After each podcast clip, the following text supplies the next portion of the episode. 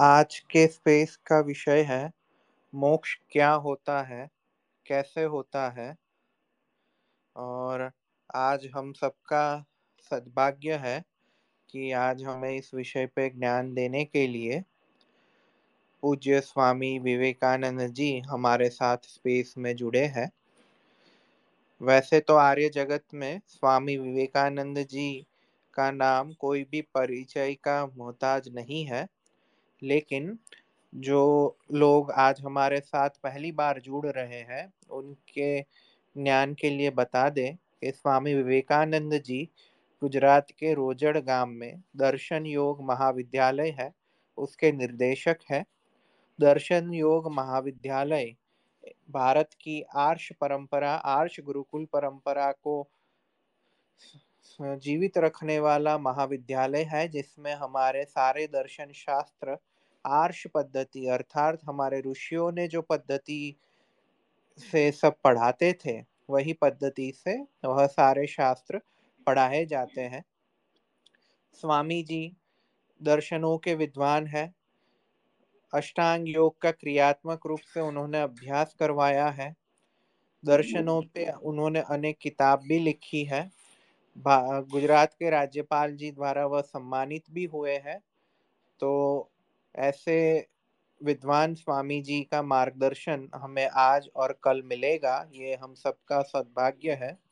अब मैं स्वामी जी से विनंती करूँगा कि आगे की कार्यवाही वही आज्ञा दे। सबको सादर नमस्ते जी। आज का विषय है, मोक्ष क्या होता है और यह कैसे होता है? मोक्ष का अर्थ है छूटना। किससे छूटना? सब दुखों से। सब दुखों से छूटना यह मोक्ष शब्द का अर्थ है। प्रत्येक व्यक्ति दुखों से छूटना चाहता है। एक दो नहीं, सारे दुखों से छूटना चाहता है।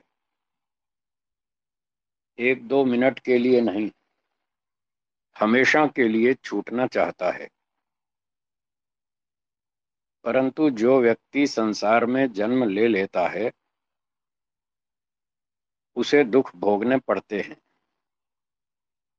ऐसा कोई व्यक्ति संसार में आज तक उत्पन्न नहीं हुआ, जिसने जन्म लिया हो और दुख न भोगा हो। कुछ ना कुछ दुख तो आते ही हैं। जैसे उदाहरण के लिए, भूख, प्यास, गर्मी, ठंडी, सर्दी, जुकाम, खांसी, बुखार, टीबी, कैंसर, आंधी, तूफ़ान, बाढ़, भूकंप। और आजकल लेटेस्ट चल रहा है कोरोना। ये सारे दुख आते रहते हैं। कुछ दुखों से हम अपना बचाव कर भी लेते हैं, परंतु कुछ दुखों से तो बचाव नहीं कर सकते। कुछ तो रोज के ही हैं। भूख, प्यास, गर्मी, ठंडी, ये तो रोज की समस्या है। जब तक जीवन चलेगा, तब तक हमें ये सारे दुख भोगने पड़ेंगे, कम या अधिक मात्रा में। कुछ ना कुछ तो भोगने पड़ेंगे। परंतु हम दुख भोगना चाहते नहीं हैं। फिर भी भोगने पड़ते हैं। हम इन सब दुखों से छूटना चाहते हैं। तो प्रश्न ये होता है, क्या संसार में जीते जी ऐसा संभव है कि हम इन सारे दुखों से छूट जाएँ, सौ प्रतिशत सभी दुखों से छूट जाएँ? इसका उत्तर है कि संसार में ऐसा संभव नहीं दिखता। हाँ पाँच छः घंटे के लिए हो जाता है। पाँच छः घंटे के लिए हम सब दुखों से प्रतिदिन छूट जाते हैं। जैसे आप रात को सो जाएँगे दस ग्यारह बजे सो जाएँगे, सुबह पाँच छः बजे उठेंगे तो रात को जो पाँच छः घंटे, सात घंटे आप अच्छी तरह गहरी नींद में सो जाते हैं उतने समय के लिए आप सब दुखों से छूट जाते हैं। परंतु अगला दिन होते ही, नींद खुलते ही फिर विचार, चिंतन, तनाव, टेंशन सब शुरू हो जाता है और वो दिन भर रहता है। मानसिक दुख तो पूरा दिन रहता है। कहीं राग है, कहीं द्वेष है, कहीं काम, क्रोध, लोभ, ईर्ष्या, अभिमान कहीं चिंता, कहीं टेंशन कुछ ना कुछ तो रहता ही सारे दिन। कभी एक वस्तु में, कभी दूसरी वस्तु में। और बीच बीच में शारीरिक दुख भी आते रहते हैं। भूख, प्यास, गर्मी, ठंडी, नहाना, धोना, ये सब चलता रहता है। फिर भी 24 घंटे में हम कम से कम पाँच छः घंटे तो दुख से छूट जाते हैं। पर हम पाँच छः घंटे के लिए नहीं छूटना चाहते। हम तो हमेशा के लिए छूटना चाहते हैं। एक भी दुख नहीं आना चाहिए। एक सेकंड के लिए भी नहीं आना चाहिए। पाँच छः घंटे से हमारा काम नहीं चलता। संसार में रहते हुए हम करोड़ों अरबों खरबों वर्षों के लिए दुख से छूट जाएँ, ऐसा संभव नहीं दिखाई देता। तो प्रश्न होता है कि क्या ऐसा कहीं संभव है भी? या केवल हमारी कल्पना मात्र है? यदि संसार में जीते जी ऐसा संभव नहीं है कि हम करोड़ों वर्षों के लिए दुखों से छूट जाएँ, लगातार दुखों से छूट जाएँ, यदि ऐसा संभव नहीं है तो फिर कहाँ संभव है? या तो संसार से अलग किसी अवस्था में संभव है? और यदि वहाँ भी संभव नहीं है तो फिर असंभव है। वेद आदि शास्त्रों में इस प्रश्न का उत्तर दिया है कि असंभव नहीं है। सारे दुखों से छूटना, करोड़ों वर्ष के लिए छूटना संभव है। कहा, उसी का नाम मोक्ष है। मोक्ष एक ऐसी अवस्था है जहाँ व्यक्ति सारे दुखों से छूट जाता है। अरबों, खरबों वर्षों के लिए छूट जाता है। यद्यपि उसका समय भी निर्धारित है, परंतु बहुत लंबा समय है। बहुत लंबा, इतना लंबा इतना लंबा कि उसमें हमारी पूरी तृप्ति हो जाती है और पूरी शांति हो जाती है। उसका समय, मोक्ष का समय है इकतीस नील, दस खरब और चालीस अरब वर्ष। अरबों खरबों से भी अधिक वर्षों तक आत्मा मुक्ति में रहता है, उसके सारे दुख छूट जाते हैं। क्यों छूट जाते हैं? इसलिए छूट जाते हैं क्योंकि इतने वर्षों तक वह शरीर धारण नहीं करता। सारे दुखों के आने का मूल कारण तो ये शरीर ही है।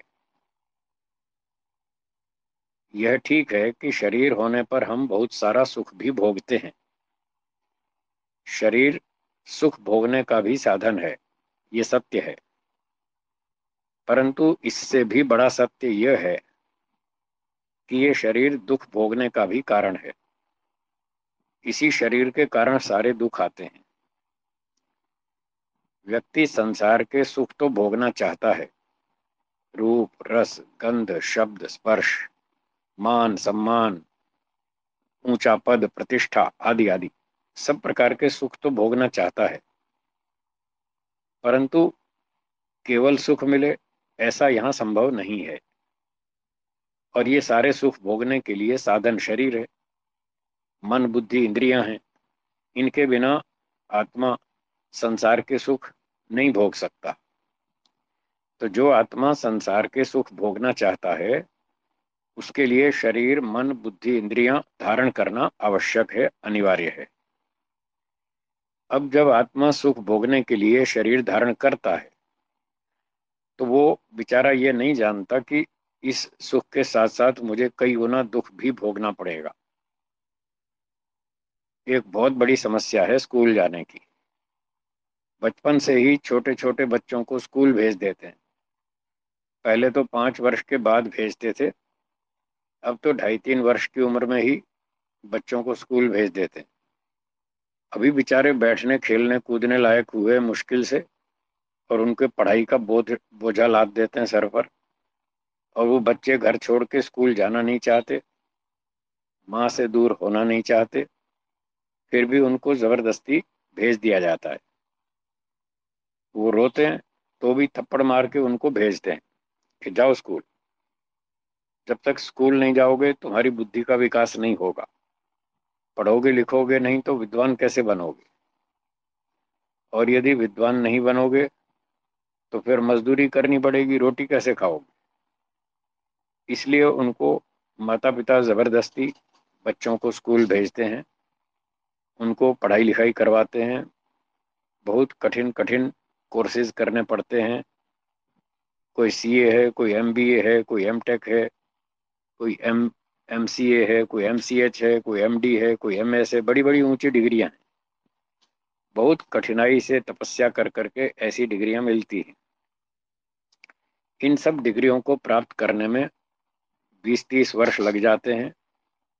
लंबी तपस्या करनी पड़ती है, बहुत मेहनत करनी पड़ती है। तब जाकर ये उपलब्धियाँ होती हैं। और फिर थोड़े से दिन व्यक्ति धन कमाता है पच्चीस, तीस साल पैसे कमाता है, खाता पीता है, घर बनाता है, बंगला बनाता है, कार खरीदता है थोड़ा सा सुख भोगता है, बस फिर बच्चे पालने का कष्ट शुरू हो जाता है। और एक बार बच्चे पैदा कर लिए तो फिर जीवन भर उनके राग में, मोह माया में फंस जाता है। तो इस प्रकार से व्यक्ति को सारा जीवन सुख कम मिलता है और दुख अधिक मिलते हैं।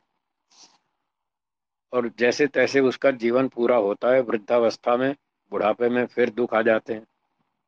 कई प्रकार के रोग लग जाते हैं। घुटने दुखते हैं, कंधे दुखते हैं, कमर दुखती है, आँख से दिखता नहीं, पाँव से चला नहीं जाता, कान से सुनाई नहीं देता। दो फ्लोर ऊपर चढ़ना पड़े तो सांस चढ़ जाती है। दौड़ भाग कर नहीं सकते। सीढ़ियाँ चढ़नी हो तो चक्कर आता है। कितनी सारी समस्याएँ। और तरह तरह के रोग बुढ़ापे में लग जाते हैं। किसी को ब्लड प्रेशर है, किसी को हार्ट ट्रबल है, किसी को कोलेस्ट्रॉल है, किसी को कुछ है, किसी को किडनी की समस्या हो जाती है, इस प्रकार से ये सारे दुख भोगने पड़ते हैं। तो कहने का मतलब ये शरीर केवल सुख का साधन नहीं है, ये दुख का भी साधन है। अब यदि हम दुख भोगना नहीं चाहते तो इसका सीधा उपाय, मोक्ष प्राप्ति का उपाय बताया शास्त्रों में, वेदों में और ऋषियों ने भी अपने ग्रंथों में बताया है कि जब तक शरीर धारण करते रहेंगे, तब तक दुख आते रहेंगे। अगर आपको दुखों से छूटना हो तो इसका एक ही उपाय है, शरीर धारण करना बंद करें।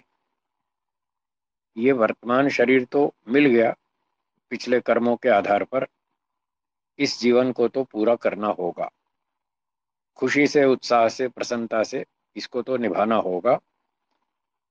परंतु ऐसा कोई उपाय किया जाए जिससे कि अगला जन्म ना हो। क्योंकि यदि अगला जन्म हुआ तो फिर स्कूल जाना पड़ेगा, फिर सारी पढ़ाई करनी होगी और वही सारे दुख फिर आएँगे जो इस जीवन में हम अभी भोग रहे हैं।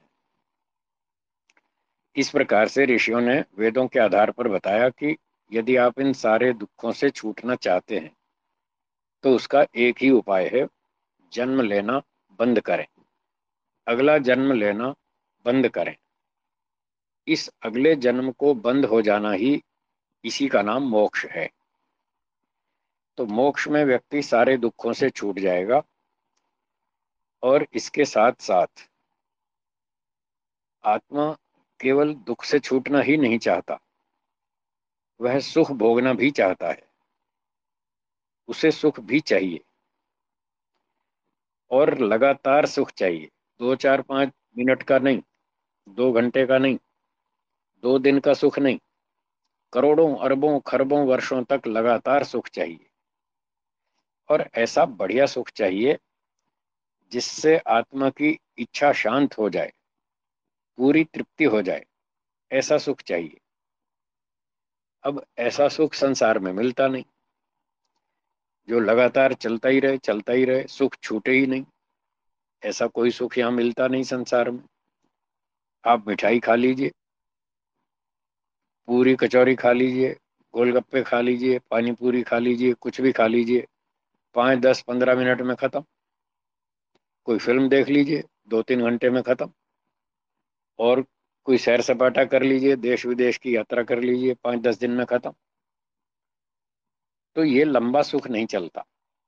और ज़बरदस्ती लंबा सुख भोगने की कोशिश भी करेंगे तो शरीर रोगी हो जाएगा। और फिर शरीर रोगी हो जाएगा और फिर दुख बढ़ जाएगा। इसलिए हम चाहते हैं लगातार सुख मिले, लंबा सुख मिले, बढ़िया सुख मिले, तृप्तिदायक सुख मिले ऐसा सुख मोक्ष में मिलता है। मोक्ष में वह सुख कहाँ से आता है? मोक्ष में वह सुख ईश्वर से मिलता है। अर्थात मोक्ष में शरीर से संबंध टूट जाता है, जिसके कारण सारे दुख आने बंद हो जाते हैं। और फिर ईश्वर से संबंध जुड़ जाता है। ईश्वर में सौ प्रतिशत आनंद ही आनंद है। सुख ही सुख है।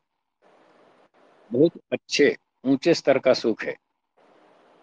इतनी हाई क्वालिटी का सुख है कि उसको भोगने से पूरी तृप्ति हो जाती है। आत्मा की सब इच्छाएँ शांत हो जाती है। आप संसार का सुख भोग लीजिए, कितना भी भोग लीजिए, इच्छा शांत नहीं होती। व्यक्ति को तृप्ति का अनुभव नहीं होता। इच्छा फिर भी बनी रहती है, बल्कि और बढ़ती जाती है। जितना जितना हम भोगों को भोगते जाते हैं, उतना उतना इच्छाएँ बढ़ती जाती हैं। ये भौतिक सुख की समस्या है, परंतु मोक्ष में जो ईश्वर का सुख मिलता है, वो इतना बढ़िया उत्तम क्वालिटी का होता है, इतना उच्च स्तर का होता है कि उससे आत्मा की पूरी तृप्ति हो जाती है, सब इच्छाएँ पूरी तरह से शांत हो जाती ऐसा सुख हम चाहते हैं। तो ऐसा सुख केवल मोक्ष में ही मिलता है। इसलिए हमको सबको मोक्ष प्राप्त करना चाहिए। जिस जिस व्यक्ति को ये बात समझ में आ जाती है कि संसार में दुख हैं, झंझट हैं, परेशानियाँ हैं, एक सुख मिलता है, चार दुख मिलते हैं। जिस व्यक्ति को ये बात समझ में आ जाती है वह मोक्ष की तैयारी शुरू कर देता है और मोक्ष का मार्ग ढूंढता है। वेदों और ऋषियों के ग्रंथों में मोक्ष का मार्ग बिल्कुल स्पष्ट लिखा है। मैं पिछले 40, 42, 44 वर्षों से इन वेदों को पढ़ता हूँ दर्शन शास्त्रों को पढ़ता हूँ पढ़ाता हूँ और दूसरा कोई कार्य व्यवसाय नहीं करता। लगभग पिछले 44 साल से मैं इस काम में लगा हुआ हूँ। मुझे ये मार्ग समझ में आया। तो मैं सिर्फ़ मोक्ष की ही बात सोचता हूँ, स्वयं भी पुरुषार्थ करता हूँ, दूसरों को भी सिखाता हूँ, दूसरों को भी बताता हूँ कि मोक्ष के बिना हमारा कल्याण नहीं होगा। तो आप लोग भी इस विषय पर चिंतन करें, विचार करें, संसार में दुख है, इस बात को समझने का प्रयास करें। जैसे जैसे ये समझ में आएगा कि संसार में दुख है, वैसे वैसे आपको भी मोक्ष प्राप्ति की इच्छा उत्पन्न हो जाएगी। जिसको संसार में दुख नहीं दिखता, उसको मोक्ष की इच्छा नहीं होगी, क्योंकि उसको सुख चाहिए और उसको संसार में सुख मिल ही रहा है। खाना पीना, मोटर गाड़ी, मकान, बंगला नौकर चाकर सोना, चांदी, रुपया, पैसा, सब चीज़ों का सुख मिल ही रहा है। तो जिसे केवल इतना ही दिखता है कि संसार में सुख है और दुख समझ में नहीं आ रहा, वो संसार को नहीं छोड़ेगा। उसको संसार छोड़ने की इच्छा नहीं होगी। वेद आदि शास्त्रों में लिखा है कि जब व्यक्ति को संसार में दुख दिखता है, तब वो मोक्ष की बात सोचता है। तब वो विचार करता है कि इन दुखों से बचना चाहिए, छूटना चाहिए, फिर वो उपाय ढूंढता है। तो शास्त्रों में बताया कि मोक्ष का उपाय है तत्व ज्ञान। अब हम इस बात पर चिंतन विचार करेंगे कि मोक्ष कैसे मिलता है, मोक्ष का रास्ता क्या है।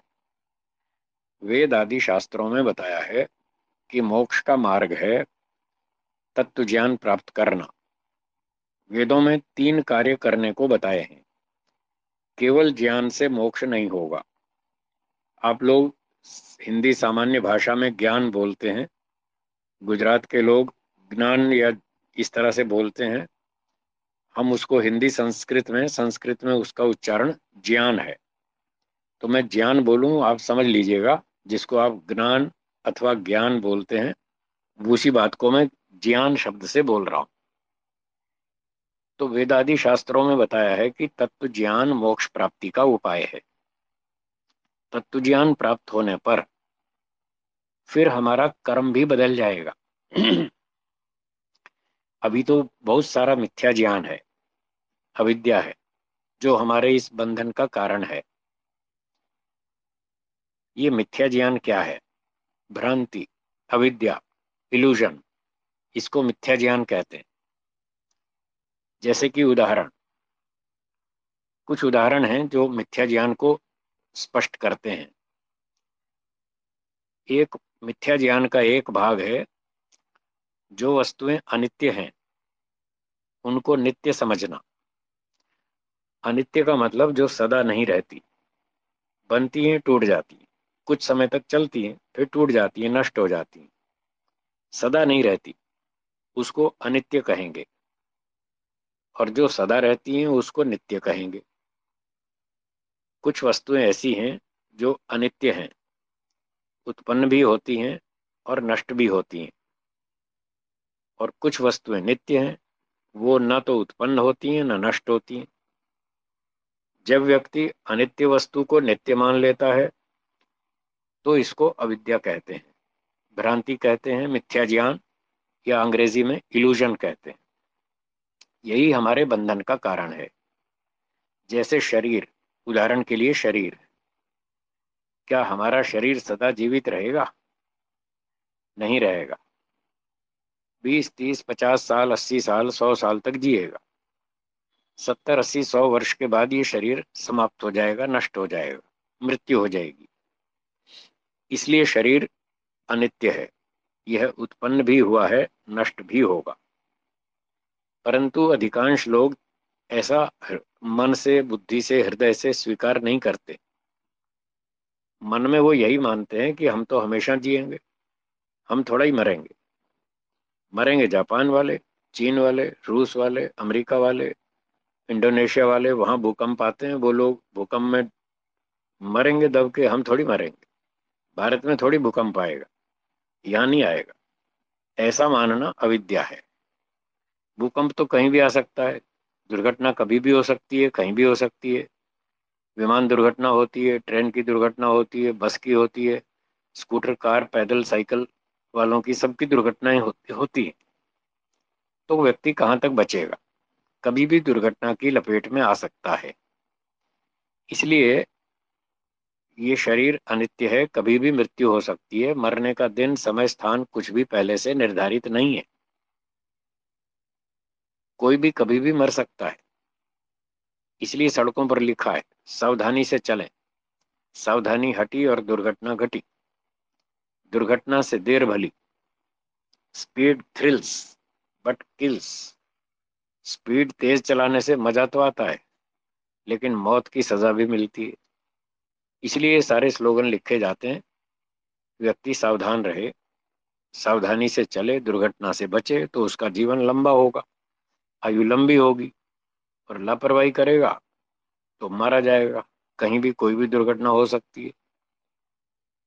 तो इस प्रकार से मरने का दिन कोई भी निश्चित नहीं है। फिर भी लोग ये मानते हैं, हम हमेशा जिएँगे। बस इसी का नाम अविद्या है। जब तक अविद्या है, तब तक हम संसार में बार बार जन्म लेते रहेंगे, ऐसा ऋषियों ने बताया है, शास्त्रों में। और ऋषि लोग सत्य बोलते हैं, वो झूठ कभी नहीं बोलते, क्योंकि वो ईश्वर की वाणी वेदों को पढ़कर बोलते हैं। ईश्वर सर्वज्ञ है, वह कभी झूठ नहीं बोलता, ईश्वर को कोई भ्रांति नहीं है, कोई स्वार्थ नहीं है, कोई संशय नहीं है। ईश्वर का नॉलेज पूरा कंप्लीट परफेक्ट और करेक्ट है, बिल्कुल ठीक ठाक है, उसमें कोई समस्या नहीं। तो ईश्वर ने ही हमको ये समझाया है कि ये संसार एक दिन उत्पन्न हुआ था और सदा नहीं रहेगा, एक ना एक दिन पूरा संसार भी नष्ट होगा। मॉडर्न साइंस वाले भी इस बात को स्वीकार करते हैं। वो बिग बैंग थ्योरी के नाम से बताते हैं, ये सृष्टि एक दिन बनी थी और एक दिन नष्ट हो जाएगी। नष्ट होने के बाद फिर दोबारा बनेगी और फिर चलेगी और फिर नष्ट हो जाएगी। यही बात वेदों में बताई है। तो इस प्रकार से ये संसार अनित्य है। फिर भी यदि इसको हम नित्य माने तो ये अविद्या होगी। ये अविद्या का एक भाग हुआ। अब अविद्या का दूसरा भाग है कि संसार में बहुत सी अशुद्ध वस्तुएँ हैं और लोग उनको शुद्ध माने बैठे अशुद्ध वस्तु को शुद्ध मानना, ये भी अविद्या है। उदाहरण के लिए शरीर ही ले ले, सबसे पहला उदाहरण शरीर। शरीर शुद्ध है या अशुद्ध है? उत्तर है कि अशुद्ध है। एक व्यक्ति को चोट लग गई एक्सीडेंट हो गया, हड्डी टूट गई, वो गया डॉक्टर साहब के पास कि डॉक्टर साहब, मुझे चोट लग गई, हड्डी टूट गई, बहुत दर्द हो रहा है, ज़रा इसका कुछ इलाज कीजिए। डॉक्टर साहब ने उसकी दवाई, चिकित्सा पट्टी ड्रेसिंग वेसिंग और हड्डी प्लास्टर भी कर दिया और ये सब चिकित्सा करके फिर वो हाथ धोते हैं साबुन से। क्यों? क्योंकि वो जानते हैं शरीर अशुद्ध है। रोगी को एक इंजेक्शन लगाते हैं और उस पर कितने ही हज़ारों कीटाणु आ जाते हैं, बैक्टीरिया आ जाते हैं। उस सुई को, इंजेक्शन वाली सुई को या तो फेंक देते हैं या उसे कुकर में बॉईल करते हैं बहुत देर तक, तब जाके बैक्टीरिया मरते हैं। वो जानते हैं ये शरीर अशुद्ध है। दांत के डॉक्टर पूरा दिन दांत की चिकित्सा करते हैं और हर रोगी की चिकित्सा के बाद हाथ धोते हैं। वो जानते हैं कि शरीर बहुत अशुद्ध है। तो फिर भी संसार के लोग इस अशुद्ध शरीर को शुद्ध मानते हैं। बड़ा सुंदर मानते हैं, शुद्ध मानते हैं और सुखदायक मानते हैं, ये सब अविद्या है। सुंदरता अलग चीज़ है, शुद्धता अलग चीज़ है।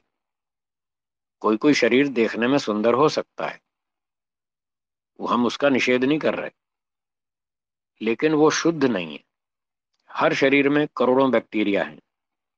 उसमें बीसियों रोग हैं, छिपे हुए, जो समय समय पर प्रकट होते रहते हैं।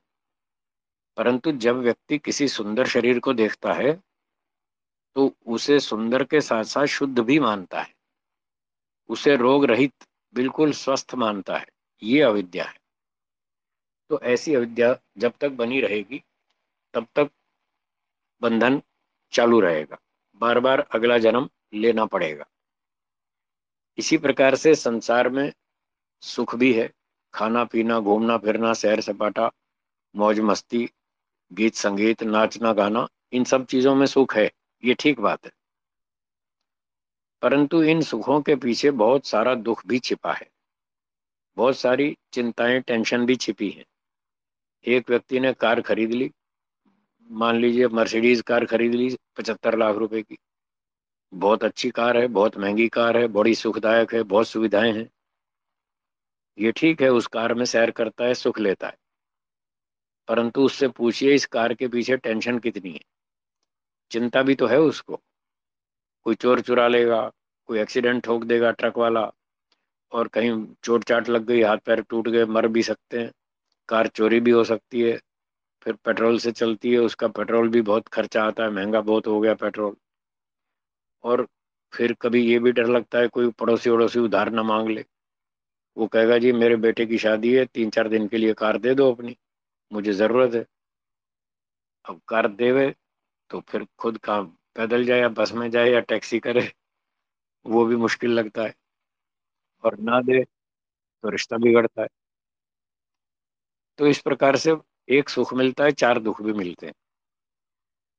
अब व्यक्ति इन दुखों को तो देखता नहीं। और केवल सुख पे दृष्टि रखता है। तो इसका नाम अविद्या है। जबकि संसार में बहुत सारा दुख है और उस दुख को वो स्वीकार नहीं करता, दुखी होता रहता है। पर उसको स्वीकार नहीं करता कि संसार में दुख भी है। बस इसी का नाम अविद्या है। तो जब तक संसार में सुख दिखेगा, व्यक्ति उस सुख को भोगना चाहता है। मोक्ष की बात तो उसके दिमाग में बैठती नहीं। कि मोक्ष भी कोई चीज़ है। उसे तो बस खाना पीना भोगना यही सुख दिखते हैं। इसके अलावा तो मरने के बाद तो कुछ नहीं है। लोग तो अगला जन्म भी नहीं मानते। मर, मोक्ष की तो बहुत दूर की बात है। यही नहीं दिमाग में बैठता कि मरने के बाद दूसरा जन्म भी होगा। बस वो ये सोचते हैं यही पहला और आखिरी जन्म है। इसी जन्म में खा लो पी लो भोग लो जो भी करना है कर लो। मरने के बाद किसने देखा क्या होगा? तो इस कारण से व्यक्ति अविद्या में रहता है, जबकि ये सत्य है कि मरने के बाद अगला जन्म भी होगा और मोक्ष भी होगा, सब कुछ होगा। पर लोग नहीं जानते, इसलिए अविद्या में रहते हैं। जब तक संसार में सुख दिखता है और व्यक्ति की इच्छाएँ हैं बची हुई, सुख भोगने की तो बिना शरीर के तो सुख भोग नहीं सकता। इसलिए ईश्वर फिर उसको और अगला जन्म देता है। लो भाई, अपना भोग लो, जितनी इच्छाएँ बची हैं पूरी कर लो। इस कारण से वो बार बार जन्म मरण के चक्र में चलता रहता है, इसको बंधन की अवस्था कहते हैं। तो शरीर के बंधन में आता है तरह तरह के दुख भोगता है, उसका मोक्ष नहीं हो पाता, वह इन दुखों से नहीं छूट पाता। तो इस प्रकार से ये तीसरी अविद्या थी, संसार में केवल सुख मानना या शुद्ध सुख मानना या सबसे बढ़िया सुख मानना, ये सारी अविद्या है।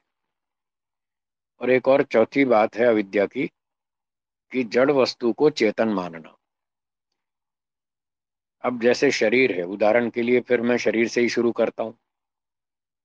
जब व्यक्ति नहा धो के, साफ़ सुथरा होके, बढ़िया कपड़े पहन के, प्रेस किए हुए, धुले हुए कपड़े पहन के, थोड़ी परफ्यूम मार के बाज़ार में निकलता है, ऑफ़िस जाता है तो लोग उसको देखते हैं, वाह, क्या बात है, कितना बढ़िया आदमी है कितना सुंदर है, कितना स्मार्ट है, कितना हैंडसम दिख रहा है और कितनी अच्छी खुशबू आ रही है। बहुत बढ़िया है।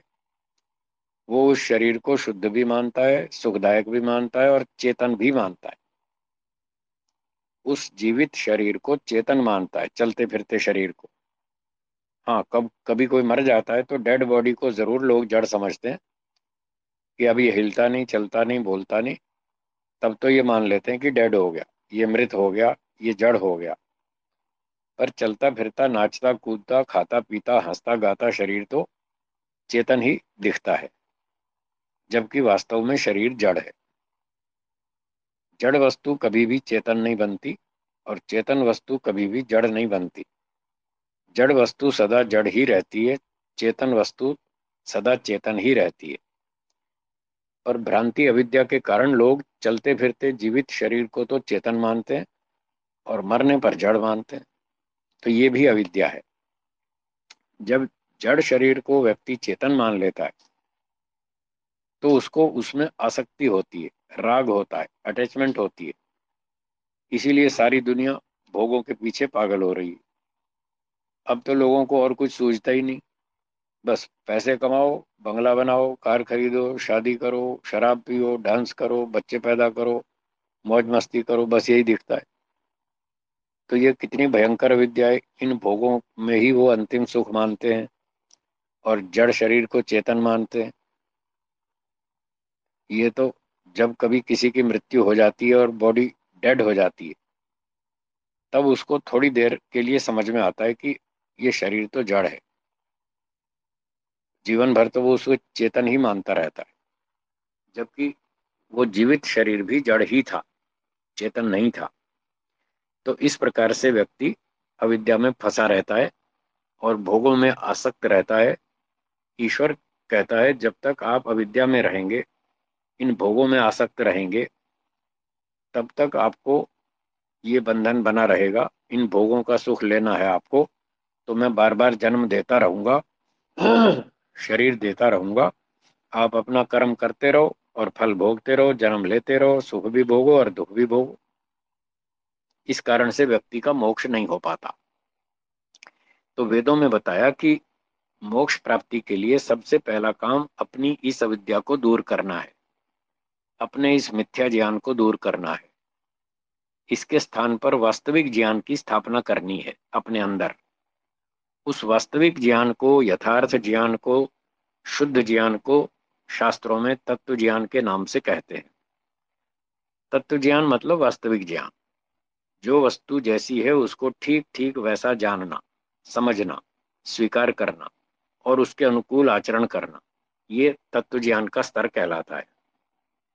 तो मोक्ष का उपाय यही बताया कि तत्व ज्ञान प्राप्त करें। किस वस्तु का तत्व ज्ञान प्राप्त करें? तो वेदों में बताया मुख्य रूप से तीन वस्तुएँ हैं। एक ईश्वर है, दूसरा आत्मा है और तीसरा ये संसार है, प्रकृति। इन तीन तत्वों का वास्तविक ज्ञान प्राप्त करना है। वास्तविक ज्ञान ये है कि प्रकृति दुखदायक है, यहाँ सुख एक मिलता है, दुख चार मिलते हैं। ये संसार, जड़ वस्तुएँ इस प्रकार की हैं। ये प्रकृति है या संसार के विषय में तत्व ज्ञान है। और दूसरी वस्तु आत्मा है। आत्मा के विषय में भी ऐसा ही तत्व ज्ञान है कि आत्मा अल्पज्ञ, अल्पशक्तिमान है। वह सर्वज्ञ नहीं, सर्वशक्तिमान नहीं। वह हमको सुख भी देता है, दुख भी देता है। कुछ लोगों से हमको सुख मिलता है, कुछ लोगों से दुख मिलता है। एक ही व्यक्ति कभी सुख देता है, कभी दुख देता है। तो एक भी व्यक्ति ऐसा हमको नहीं दिखता संसार में जो हमें सौ प्रतिशत सुख दे पाए। सौ प्रतिशत हमारे दुखों को दूर कर दे। एक भी व्यक्ति में इतना शक्ति सामर्थ्य नहीं है। ये आत्मा के विषय में तत्व ज्ञान है। तो जब व्यक्ति को ये समझ में आता है कि ना तो जड़ वस्तुएँ सौ परसेंट सुख दे सकती हैं। खाना, पीना, सोना, चांदी, रुपया, पैसा, मकान, मोटर, गाड़ी, नौकर, चाक, ये सारी जड़ वस्तुएँ कोई भी हमें सौ प्रतिशत सुख नहीं दे सकती। और चेतन भी सौ प्रतिशत सुख नहीं दे सकते। माता पिता भाई, बहन, पति, पत्नी, नौकर, चाकर, मित्र, दोस्त, यार, संबंधी कोई भी हमको सौ परसेंट सुख नहीं दे सकता। ये दोनों पदार्थों के विषय में व्यक्ति को जब तत्व ज्ञान हो जाता है तो धीरे धीरे इन वस्तुओं में उसे आसक्ति नहीं रहती और इनसे आकर्षण हटने लगता है। घटने लगता है धीरे धीरे कम होता जाता है। हाँ जीवन चलाने के लिए इन वस्तुओं का, जड़ वस्तुओं का प्रयोग तो कर लेना चाहिए। और वो व्यक्ति प्रयोग कर लेता है। भूख लगने पर खाना खा लेता है, नींद आए तो सो जाता है, ठंडी लगे तो कंबल ओढ़ता है, गर्मी लगे तो पंखा एसी चलाता है। यात्रा करनी हो तो ट्रेन, बस, कार में, विमान में यात्रा कर लेता है। और माता पिता से, एक दूसरे से मित्रों से, रिश्तेदारों से सहयोग लेता भी है और देता भी है। जीवन चलाने के लिए ये सब करना आवश्यक है। इतना वो कर लेता है पर इन चीज़ों से सुख की आशा नहीं रखता। सुख नहीं लेता इन चीज़ों से, ये उसको तत्व ज्ञान हो चुका। इसलिए इन वस्तुओं में आसक्ति नहीं होती। जैसे कोई धर्मशाला में रहता है, धर्मशाला का कमरा है, वो तीन दिन के लिए उसको मिला है। वो तीन दिन कमरे में रहता है, पूरी सुविधाओं का लाभ उठाता है, तीन दिन बाद छोड़ के निकल जाता है। उसको धर्मशाला के कमरे से कोई आसक्ति अटैचमेंट नहीं होती, क्योंकि उसने समझ लिया है कि मैं तीन ही दिन का मेहमान हूँ, उसके बाद मुझे छोड़ना है। तो जैसे उसको धर्मशाला के कमरे में रहने पर भी, सारी वस्तुओं का उपयोग करने पर भी कोई आसक्ति अटैचमेंट नहीं होती ऐसे ही जिसको तत्व ज्ञान हो जाता है, वो समझ जाता है कि बस यहाँ टाइम पास करना है। जड़ वस्तुओं से भी अपने जीवन रक्षा का लाभ ले लो, चेतनों से भी अपना सहयोग ले लो, अपना मुख्य उद्देश्य तो मोक्ष प्राप्ति है। उस मोक्ष की तरफ़ हमको चलना है, पुरुषार्थ करना है। दूसरों को भी हम सहयोग देंगे और दूसरों से जो हमको सहयोग मिल सकता है उतना ले लेंगे। मोह, माया, आसक्ति किसी में नहीं रखेंगे। इस प्रकार का तत्व ज्ञान हो जाने पर फिर उसे संसार में कोई आकर्षण नहीं रहता। बस काम चलाऊ, वो वस्तुओं का लाभ लेता रहता है। तो ये तत्व ज्ञान हुआ दो वस्तुओं के विषय में, संसार और जीवात्मा। अब तीसरी वस्तु ईश्वर है। जब ईश्वर के विषय में चिंतन विचार करता है, शास्त्रों को पढ़ता है तो उसे पता चलता है, ईश्वर सर्वज्ञ, सर्वशक्तिमान, न्यायकारी, आनंद स्वरूप सर्वव्यापक, निराकार, हमारा सबसे बड़ा हितकारी माता पिता गुरु, आचार्य, राजा, न्यायाधीश है। इससे बड़ा कोई हितकारी हमारा नहीं है। न था, न है, न होगा। ईश्वर हमें सदा से सुख दे रहा है और हमारे सब कर्मों का हिसाब रखता है। ठीक ठीक न्याय से कर्मों का फल देता है। कभी हम पर अन्याय नहीं करता, कभी हमसे धोखाधड़ी नहीं करता। जो लोग हम पर अन्याय करते हैं, बल्कि उनको भी दंड देता है, उनसे हमारी रक्षा करता है। हम जो अच्छे काम करते हैं, उसको हम, उस अच्छे कर्म का हमको अच्छा फल देता है। कभी बुरे करते हैं तो दंड भी देता है। वह पूर्ण न्यायकारी है। अनादिकाल से वो हमारी, ये सारी कर्मफल व्यवस्था को देखता है। भविष्य में भी अनंत काल तक वह हमारी रक्षा, सहायता, सेवा करता रहेगा। उसको हमसे कुछ भी स्वार्थ नहीं है। उसको हमसे कुछ नहीं लेना। इस प्रकार से वो हमारी खूब रक्षा करता है और बिना स्वार्थ के, बिना किसी फ़ीस के, बिना किसी लोभ लालच के एक पैसा भी नहीं लेता। और कोई हमसे अपनी सेवा भी नहीं करवाता, फिर भी वो हमारी रक्षा करता है। जब इस तरह से व्यक्ति सोचता है, ईश्वर के विषय में समझता है तो उसको ईश्वर में रुचि उत्पन्न होती है। फिर यह भी पता चलता है कि ईश्वर ही उसे मोक्ष दे सकता है। कोई संसार का राजा, कोई न्यायाधीश, कोई मनुष्य, कोई प्रधानमंत्री उसे मोक्ष नहीं दे सकता, उसके हाथ में नहीं है। सिर्फ़ ईश्वर के पास ही है मोक्ष। इस प्रकार से फिर वेदों में बताया, जब ये समझ में आ जाए कि मोक्ष ईश्वर ही देगा तो फिर ईश्वर की भक्ति, उपासना, ध्यान मेडिटेशन व्यक्ति करता है। और उसकी स्तुति करता है, उससे प्रार्थना करता है और कहता है, हे ईश्वर, आप बस अब मुझे मोक्ष दे दीजिए। मैं पता नहीं लाखों, हज़ारों जन्म ले चुका हूँ, संसार में कितने ले चुका हूँ, मुझे नहीं मालूम। और मैंने यहाँ बहुत दुख भोग लिए। अब मुझे अच्छी तरह से समझ में आ गया यहाँ संसार में चारों ओर दुख ही दुख है। कहीं भी सुख नहीं दिखता।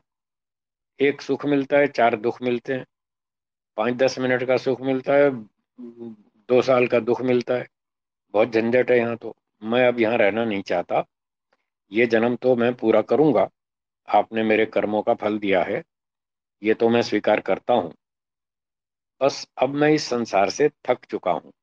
अब मुझे अगला जन्म नहीं चाहिए। आप कृपा करके मुझे अब मोक्ष प्रदान करें, अब अगला जन्म ना दें।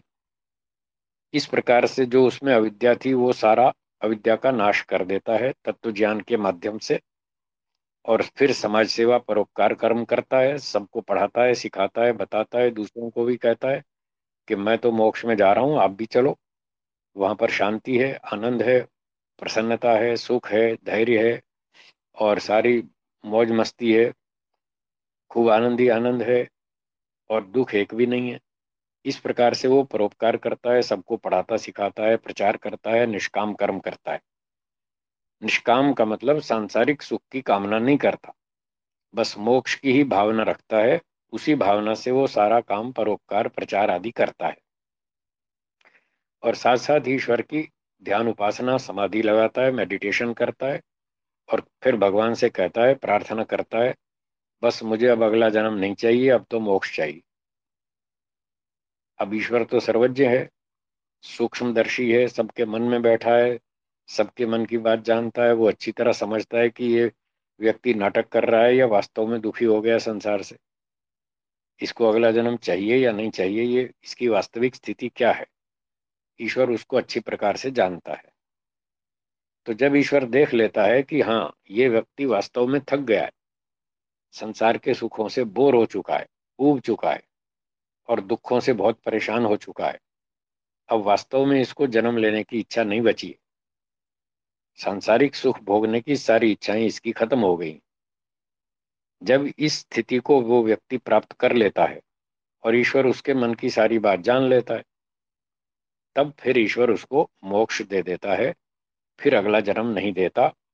ये मोक्ष का मार्ग है जो वेदों में बताया है ईश्वर ने और ऋषियों ने वेदों को पढ़कर फिर अपने शास्त्रों में इसी बात को इस तरह से बताया है। उन्हीं की बातें मैंने आपको प्रस्तुत की हैं, इसमें मेरा कुछ भी नहीं है। मैं केवल प्रस्तोता हूँ, वेदों की, ऋषियों की बातें प्रस्तुत करता हूँ। अपने घर की कोई बात नहीं कहता। मैं मनुष्य हूँ अल्पज्य हूँ, मुझसे भूल हो सकती है, इसलिए मैं अपनी बात कहता ही नहीं। ईश्वर सत्यवादी है, पूर्ण सत्यवादी है, वो झूठ नहीं बोलता। और ऋषि लोग भी ईश्वर की ही बात बोलते हैं, अपनी बात वो भी नहीं बोलते। इसलिए ये दोनों प्रामाणिक हैं। वेद ईश्वर की वाणी और ऋषियों के ग्रंथ ऋषियों की वाणी, वो सब एक ही बात है। ऋषियों ने वेदों की ही बात कही है। बस उसी बात को मैं आपके सामने प्रस्तुत कर रहा हूँ। मेरा इसमें कुछ भी नहीं है। आप इन बातों पर चिंतन करें, मनन करें, विचार करें। कोई शंका हो तो शंका पूछ सकते हैं। इनको बातों को समझने का प्रयत्न करें। अगर समझ में आ जाए और आपको भी ठीक लगे कि हाँ संसार में दुख बहुत हैं, हम इन दुखों से छूटना चाहते हैं, आपको भी ऐसा लगे तो आप भी इनसे छूटने का प्रयास करें। वेदों का अध्ययन करें, ईश्वर की ध्यान उपासना करें, समाधि लगाएँ और फिर ऐसे ही दूसरों को भी समझाएँ, सिखाएँ, प्रचार करें। ये तीन काम उच्च स्तर पर जब आप करेंगे तो आपका भी मोक्ष हो जाएगा। मैं तो मोक्ष में जा ही रहा हूँ। मुझे तो समझ में आ गया यहाँ चारों ओर दुख ही दुख है। आप भी चिंतन करें और लाभ उठाएँ। मैं प्रवचन को विराम देता हूँ। आप श्रोताओं के कोई प्रश्न हो तो अपने इस चैनल के माध्यम से, ऋषि उवाच के माध्यम से, जो संचालक महोदय हैं, उनसे मेरा निवेदन है, वे पूछें। किसी को कोई प्रश्न पूछना हो तो जैसी वो व्यवस्था बताएँगे, मैं उनके प्रश्नों का उत्तर देने का प्रयास करूँगा। जी। खूब खूब धन्यवाद स्वामी जी, आपकी धीर गंभीर वाणी सुन के। कुछ समय के लिए हमें लगा कि हम मोक्ष के सुख में ही हैं। अभी जिसको भी शंका समाधान करना है, वो स्पीकर की रिक्वेस्ट भेजेंगे। यहाँ से हम स्पीकर की रिक्वेस्ट अप्रूव करेंगे। अप्रूवल होने के बाद जब आपका नाम बोला जाए तभी आप अपना माइक ऑन करके अपना प्रश्न पूछिएगा जिससे डिस्टरबेंस ना हो। कुछ शंकाएँ पहले हमारे पास आई हुई थी स्वामी जी मैं उसको भी पहले पूछता हूँ। जी बोलिए। एक, एक शंका ऐसी है कि भाई आपने बोला नित्य और अनित्य का सम्यक ज्ञान होना आवश्यक है। जी। तीन पदार्थ नित्य बोलते हैं उसके अलावा हम दिशा काल और अवकाश ये तीन द्रव्यों को भी नित्य बोलते हैं। तो एक जिज्ञासा ऐसी आई थी कि भाई ये जो अवकाश है और पंच महाभूतों का जो आकाश है ये दोनों एक है या दोनों अलग अलग है? क्योंकि पंच महाभूतों की तो उत्पत्ति होती है वह नित्य नहीं रहते हैं। तो कृपया इसका समाधान करिए। इसका समाधान ये है कि ये दोनों अलग अलग चीज़ें हैं। जो नित्य अवकाश है, उसमें कुछ भी नहीं है, वो कोई परमाणु नहीं है। न वो उत्पन्न होता है, न नष्ट होता है, वो खाली स्थान का नाम है। उसको आकाश या अवकाश भी कहते हैं। वो अलग चीज़ है।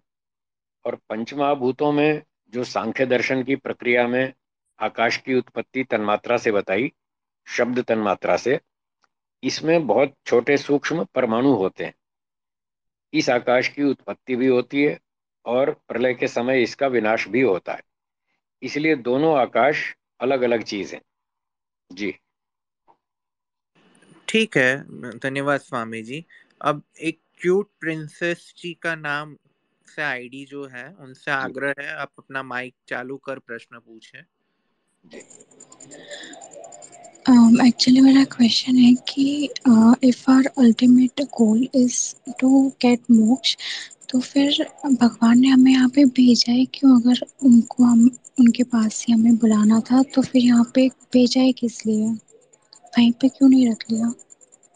आपकी आवाज़ थोड़ी स्पष्ट कम है। मैं समझ नहीं पाया उनका प्रश्न। हाँ, हाँ। आप बता दीजिए।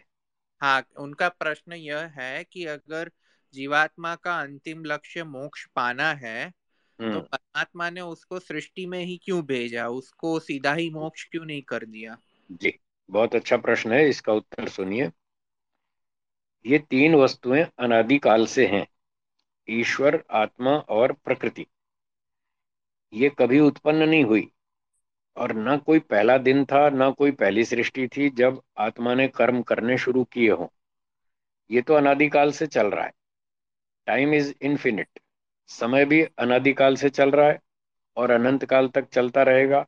ये आत्मा भी अनादिकाल से है। ये अनादिकाल से कर्म कर रहा है। और ईश्वर न्यायकारी है, वो अनादिकाल से इनके आत्माओं के कर्मों का फल दे रहा है। तो यदि एक दिन आरंभ हुई होती सृष्टि, सबसे पहली सृष्टि कभी बनी होती, आरंभ हुई होती, तब तो ये प्रश्न ठीक था। जो आपने पूछा है कि उसको सीधा ही मोक्ष में क्यों नहीं डाल दिया? उसको यहाँ कर्म करने के लिए क्यों भेज दिया? पर ऐसा तो है नहीं। सत्य तो यही है कि पहली सृष्टि नाम की कोई चीज़ नहीं है। जब से आत्मा है, तभी से वो कर्म कर रहा है। आत्मा अनादिकाल से है, इसलिए कर्म भी अनादिकाल से कर रहा है और ईश्वर उसके कर्मों का फल दे रहा है। अब खास बात यह समझने की है कि आत्मा अल्प शक्तिमान है। सर्वशक्तिमान नहीं है। अल्पज्ञ भी है, सर्वज्ञ भी नहीं है। तो अल्पज्ञ तथा अल्पशक्तिमान होने के कारण वो अनंत कर्म नहीं कर सकता। वो सीमित कर्म करता है लिमिटेड कर्म करता है। और न्याय की बात यह है कि यदि कर्म लिमिटेड हो तो फल भी लिमिटेड होगा।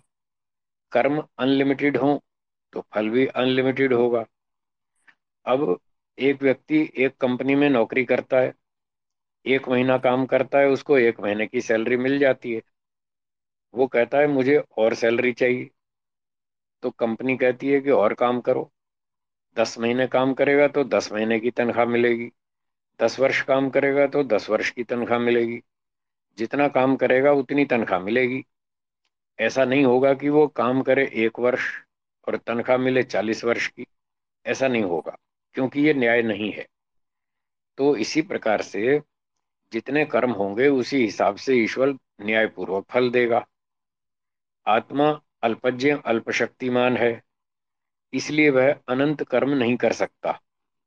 लिमिटेड कर्म ही करेगा। तो न्याय का नियम यह है कि जब कर्म लिमिटेड है तो फल भी लिमिटेड होगा। इसलिए मुक्ति फल भी एक सीमा तक है, जिसकी सीमा मैंने शुरू में बताई थी। इकतीस नील, दस खरब, चालीस अरब वर्ष। तो इतने वर्ष तक आत्मा मोक्ष में रहेगा, उसके बाद फिर वापस संसार में आएगा। फिर यहाँ नए कर्म करेगा और फिर दोबारा मोक्ष में जाएगा। फिर वहाँ इतना समय मोक्ष में रहकर फिर वापस आएगा।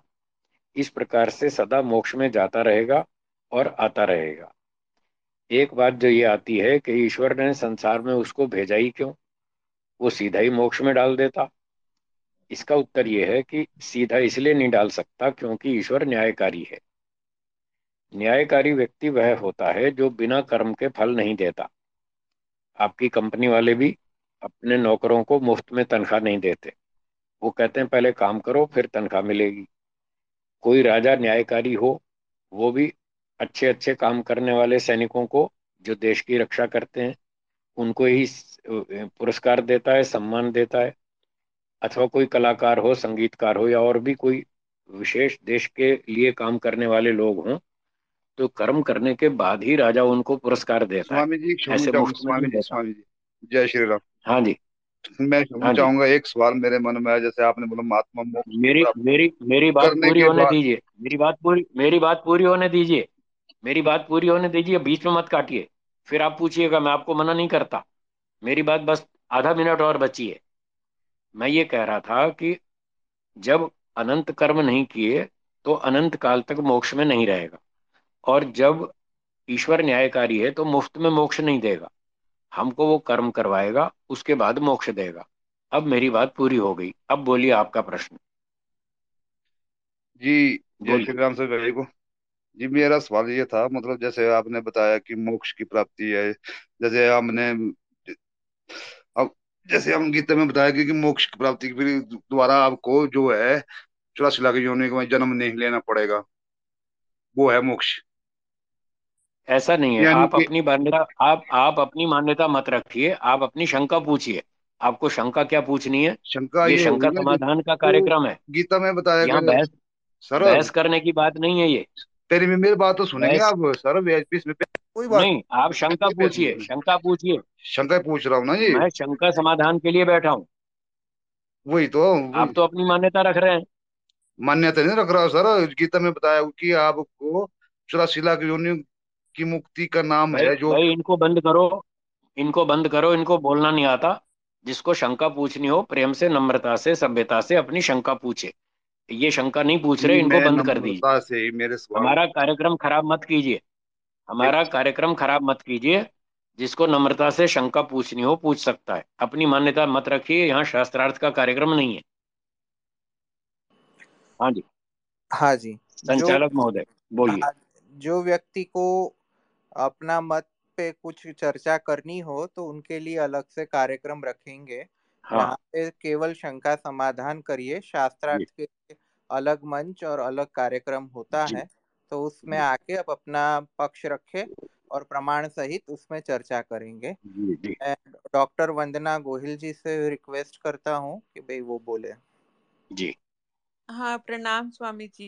जी और आपका बहुत धन्यवाद मुझे माइक देने के लिए। तो स्वामी जी, मेरा एक संशय मुझे दिमाग में ये रहता है। आपने बहुत अच्छा बताया और मुझे तो बहुत अच्छा लग रहा है कि आप इस बात पे हैं और आप इतना काम करने के लिए सोच रहे हैं।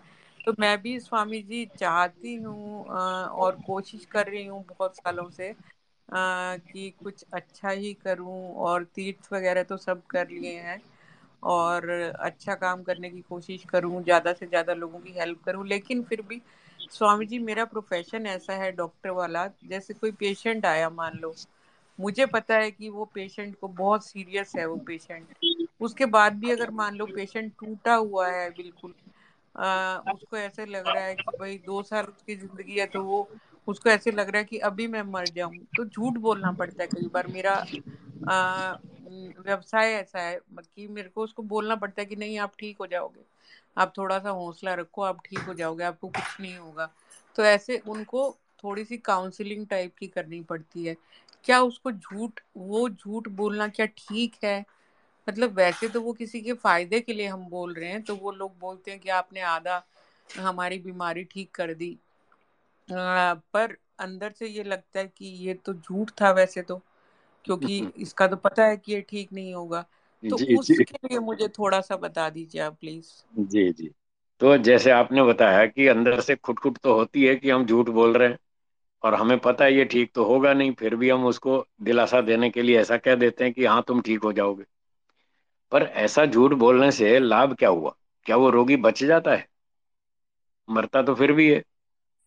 तो इसलिए वेदों का सिद्धांत ये है कि रोगी के सामने झूठ नहीं बोलना चाहिए। अब आप कहेंगे जी, अगर हम उसको सच बता दें कि बस अब तुम तो मरोगे तो वो बेचारा परसों मरता, आज मरेगा, दो दिन और जल्दी मर जाएगा। तो मैं ये नहीं कह रहा कि उसको इस तरह से बताया जाए कि वो आज ही झटका खा के मर जाए। मैं ये कहना चाहता हूँ, वेदों का सिद्धांत है, सत्य बोलना चाहिए। कैसे बोलना चाहिए? उसको थोड़ा मीठा बना के बोलना चाहिए। एक तो उसके परिवार वालों को जो उसके साथ अटेंडेंट लोग आए हैं, उनको तो स्पष्ट बता दें कि रोगी की वास्तविक स्थिति ये है। ये बचने वाला नहीं है। एक दिन, दो दिन हो सकता है काट जाए, इससे ज़्यादा शायद नहीं चल पाएगा। तो परिवार वालों को तो स्पष्ट बता दें। और रोगी खुद जानना चाहे कि भाई जी मेरा क्या होगा तो उससे कहें, भाई देखो, हम कोशिश कर रहे हैं। अब हम कोई परमात्मा तो है नहीं। संसार का नियम है। जो भी यहाँ आता है, उसको जाना तो पड़ता ही है। और हम कोशिश कर रहे हैं, बाकी भगवान मालिक है, हमसे जितना होगा हम पूरी कोशिश करेंगे, आप चिंता ना करें। आप इन बातों को ना सोचें। प्रसन्न रहें, मस्त रहें, खुश रहें, विश्राम करें, ज़्यादा टेंशन ना उठाएँ तो हम अपनी ओर से पूरी कोशिश कर रहे हैं। इस प्रकार से बात को गोल गोल कर दें, झूठ ना बोलें, और उसको पूरा सच भी ना बताएँ कि बस अब 24 घंटे बचे हैं चौबीस घंटे के बाद तुम्हारी मृत्यु हो जाएगी। ऐसा कहने पर लोगों को ये लगता है कि वो उसको झटका खाएगा और तत्काल ही मर जाएगा। और वैसे वास्तव में अगर कोई इस तरह से बताने पर, सच बताने पर रोगी मर भी जाए तो इसमें जो डॉक्टर है वो दोषी नहीं माना जाएगा। क्यों नहीं माना जाएगा? क्योंकि डॉक्टर को ईश्वर ने कहा है, सत्य बोलो। उसने सत्य बोला। अब इस सत्य बोलकर वो रोगी झटका खाता है तो इसमें झटका खाने वाले का दोष है। रोगी का दोष है या रोगी के परिवार वालों का दोष है? बचपन से लेकर के और सारे जीवन भर उसके परिवार वालों ने उसको ये कभी भी नहीं सिखाया कि हमको एक दिन मरना है, एक दिन संसार छोड़ के जाना है। जब ये बात जीवन भर उसको नहीं सिखाई गई और आज उसको अंतिम समय पर बताया जाए कि तुम मरोगे तो इसका दोषी तो वो लोग हैं जिस, जिनको सिखाना चाहिए था। अगर बचपन से उन्होंने सिखाया होता रोगी को या हर व्यक्ति को ये सिखाया जाता कि हमेशा नहीं जिएँगे, एक ना एक दिन तो जाना है, संसार छोड़ के जाना है। जो आता है, वो जाता है।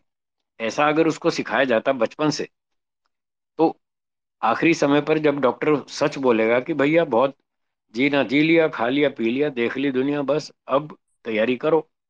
अब जाने का समय आ गया है, देखते हैं कितने दिन चलेंगे। भगवान की मर्ज़ी है, भगवान को पता है, हमारे हाथ में तो सब कुछ है नहीं। बड़े बड़े डॉक्टर ऑपरेशन करके फिर यही कहते हैं देखो साहब, हमसे जो हो सकता था, हमने तो कर दिया। आगे तो भगवान से प्रार्थना करो, वही मालिक है। तो ये बातें बचपन से हर आदमी को सिखाई जानी चाहिए। यदि ये सिखाई जाएँगी तो डॉक्टर को झूठ नहीं बोलना पड़ेगा। आज उसको इसलिए झूठ बोलना पड़ता है कि इसके दोषी वो लोग हैं, उसके माता पिता परिवार के लोग, टीचर लोग, जिन्होंने उसको मरना कभी भी नहीं सिखाया। ऐसी स्थिति में यदि डॉक्टर सच बोल दे कि बस भैया, आप बहुत दिन हो गए अब भगवान की मर्ज़ी, हम अपनी ओर से कोशिश कर रहे हैं। आप ज़्यादा टेंशन ना लें। अगर ऐसा कह भी दे डॉक्टर और ऐसा कहने पर रोगी मर भी जाए तो भी डॉक्टर को पाप नहीं लगेगा। डॉक्टर अपराधी नहीं बनेगा। हाँ यदि झूठ बोलेगा तो ज़रूर अपराध लगेगा। इसलिए डॉक्टर को अपनी सुरक्षा के लिए सत्य बोलना चाहिए, प्रेम से बोलना चाहिए, थोड़ा गोल गोल घुमा के बोलना चाहिए, मीठे ढंग से बोलना चाहिए, ताकि रोगी को तत्काल अटैक ना आ जाए। ये मेरा उत्तर है आपके प्रश्न के संबंध में। आ, आपका बहुत बहुत धन्यवाद स्वामी जी अब एज ए ह्यूमन बीइंग मैं आपसे एक क्वेश्चन है मेरा। आ, जैसे ये तो पता है जब इस बात पे चल रहे हैं इतने साल से कि हम शरीर तो है नहीं हम हम्म। तो आत्मा है। हम्म। और जब जब भी जाना होगा तो आत्मा तो हमेशा रहेगी क्योंकि हम तो आत्मा है शरीर ही जाएगा। जी जी। आ, और जो हमारे बॉडी जो अटैचमेंट है जो भी चीज़ें हैं वो सारी तो शरीर के साथ है आत्मा तो किसी भी चीज़ से अटैच नहीं होती हम्म। तो कोशिश तो करते हैं कि भाई जो हमारे रिश्ते हैं परिवार है और जो आ, नाम है इज़्ज़त है शोहरत है पैसा है कि हम्म। वो सब बॉडी के साथ अटैच्ड हो पर हम्म। फिर भी आ, उस कोशिश में उतनी सफलता नहीं मिलती फिर भी अटैच हो जाते हैं कुछ सुख होता है दुख होता है तो उस चीज़ का असर पड़ता है वो असर कम हो उसके लिए क्या करना चाहिए? उसके लिए आपको वेद आदि शास्त्रों का अध्ययन करना होगा, योग दर्शन, सांख्य दर्शन आदि आदि, इन वैराग्य उत्पादक शास्त्रों को पढ़ना होगा। बार बार पढ़ना होगा, इनका चिंतन मनन करना होगा, ऐसा करने से ये जो अटैचमेंट है, ये खत्म हो जाएगी। जैसे मैंने अभी निवेदन किया था, मैं चवालीस वर्षों से इस फ़ील्ड में हूँ, बचपन से ही लगाऊँ, और मैंने सारा जीवन यही काम किया, देश भर में घूमता हूँ तीन सौ पैंसठ दिन काम करता हूँ और छः सात घंटे तो सो गया। सत्रह घंटे मेरा यही चिंतन चलता है। यही शास्त्र पढ़ता हूँ, यही पढ़ाता हूँ। एक एक शास्त्र में सौ सौ, डेढ़ डेढ़ सौ, दो दो सौ बार पढ़ चुका हूँ। योग दर्शन, न्याय दर्शन, सांख्य दर्शन, वैशेषिक दर्शन, इनको दो सौ, ढाई सौ बार पढ़ चुका हूँ। तो ये सारा अभ्यास करना होगा। आप 200 बार नहीं पढ़ पाएँगे, कोई बात नहीं, आप चिंता ना करें। आप दो बार, पाँच बार, दस बार जितना पढ़ सकें अपने प्रोफेशन के अलावा थोड़ा एक आध घंटा रोज समय निकालिए इन शास्त्रों को पढ़िए पंद्रह बीस मिनट सुबह पंद्रह बीस मिनट शाम को मेडिटेशन कीजिए ईश्वर का ध्यान कीजिए। तो ये जो अटैचमेंट वाली समस्या है धीरे धीरे ये कम हो जाएगी और आपकी चिंताएँ समाप्त हो जाएँगी। जी। हाँ स्वामी जी मेडिटेशन तो माइंडफुल ब्रीदिंग करती हूँ मैं। माइंडफुलनेस वाली ब्रीदिंग की प्रैक्टिस करती हूँ काफ़ी सालों से ब्रीदिंग अलग चीज़ है। ब्रीदिंग के साथ साथ कोई ईश्वर का ध्यान भी करती है? जी वो गुरु दीक्षा ली हुई है मैंने। हाँ वो अब वो आपको अभी इस पर रिवाइज करना पड़ेगा। गुरु दीक्षा जो आपने ली है ना वो मेरी दृष्टि से कौन से गुरु जी से ली आपने? आ, जी वो तो दो तीन नहीं बताएँगे वो नहीं बताएँगे। हाँ हाँ है एक्चुअली एक एक एक का बता देती हूँ श्री श्री रविशंकर जी हैं हाँ तो। तो वो वो आपका रास्ता पूरा ठीक नहीं है आप बुरा ना माने मैं सच मैं कहता हूँ। मैं समझ गई। मेरा काम सच बोलने का है मैं किसी को भ्रांति में नहीं डालता किसी को धोखा नहीं देता किसी को दुख देने के लिए नहीं बोलता किसी को अपमानित करने के लिए नहीं बोलता मैं ईश्वर को साक्षी मान के सत्य बोलता हूँ। तो आप जैसे आप डॉक्टर हैं रोगी के हित के लिए बताते हैं। मैं भी डॉक्टर हूँ, मैं मन का डॉक्टर हूँ, आप शरीर के डॉक्टर हैं, दोनों का व्यवसाय हमारा एक जैसा है। तो मैं मन का डॉक्टर हूँ, मैं मन की स्थितियों को ठीक करता हूँ और उनको बताता हूँ कि आपको सही मार्ग यदि पकड़ना हो तो आपको वेदों का, दर्शनों का, ऋषियों का मार्ग पकड़ना पड़ेगा। असली मार्ग वही है, उसी से आपका कल्याण होगा और आपको मेडिटेशन भी सीखना पड़ेगा। वैदिक महर्षि पतंजलि के अष्टांग योग वाला मेडिटेशन आपको सीखना पड़ेगा। किसी ऐसे व्यक्ति से जो पतंजलि योग को जानता हो और उसी का अभ्यास करता हो तो वो आप शास्त्रों को पढ़ें किसी ऐसे गुरु के पास जाएँ जानकारी करें जो इस तरह के काम करता हो सिखाता हो उससे गाइडेंस लेकर फिर आप करें तो आपको निश्चित रूप से लाभ होगा। जी। अब मैं किशोर जी से आग्रह करूँगा कि भाई वो अपना प्रश्न पूछे। किशोर जी। नमस्ते स्वामी जी। जी नमस्ते जी। मेरा प्रश्न यह था कि अ, तत्व ज्ञान हम कैसे मतलब प्राप्त कर सकते हैं? अच्छे तरीके से या मतलब अ, जितना ज्ञान है वो क्या पूरा ज्ञान प्राप्त करना पड़ेगा या थोड़ा सही चलेगा? देखो थोड़े से काम नहीं चलेगा। अगर आपको परफेक्ट डॉक्टर बनना है तो पूरा सिलेबस पढ़ना पड़ेगा। बीस तीस साल मेहनत करनी पड़ेगी तब आप डॉक्टर बनेंगे। शॉर्टकट में कोई डॉक्टर नहीं बनता। हाँ यूँ भले किताबें मिलती हैं बाज़ार में, तीस दिन में डॉक्टर बने, उससे कोई डॉक्टर नहीं बनता। एक विदेशी भारत में आया, उसने रेलवे स्टेशन पर ये किताब देखी, तीस दिन में डॉक्टर बने। उसको पढ़ टाइटल पढ़ के बेचारा बेहोश हो गया कि भारत में तीस दिन में भी डॉक्टर बन जाते हैं क्या? तो ये शॉर्टकट वाला काम खतरे वाला है। काम वही ठीक होता है जो पूरा सिलेबस पढ़ा जाए, उस पर चिंतन मनन अभ्यास किया जाए तो आपको पूरा तत्व ज्ञान प्राप्त करना होगा। योग दर्शन सांख्य दर्शन थोड़ी संस्कृत भाषा, वैशेषिक दर्शन, न्याय दर्शन, ये सारे शास्त्र पढ़ने होंगे।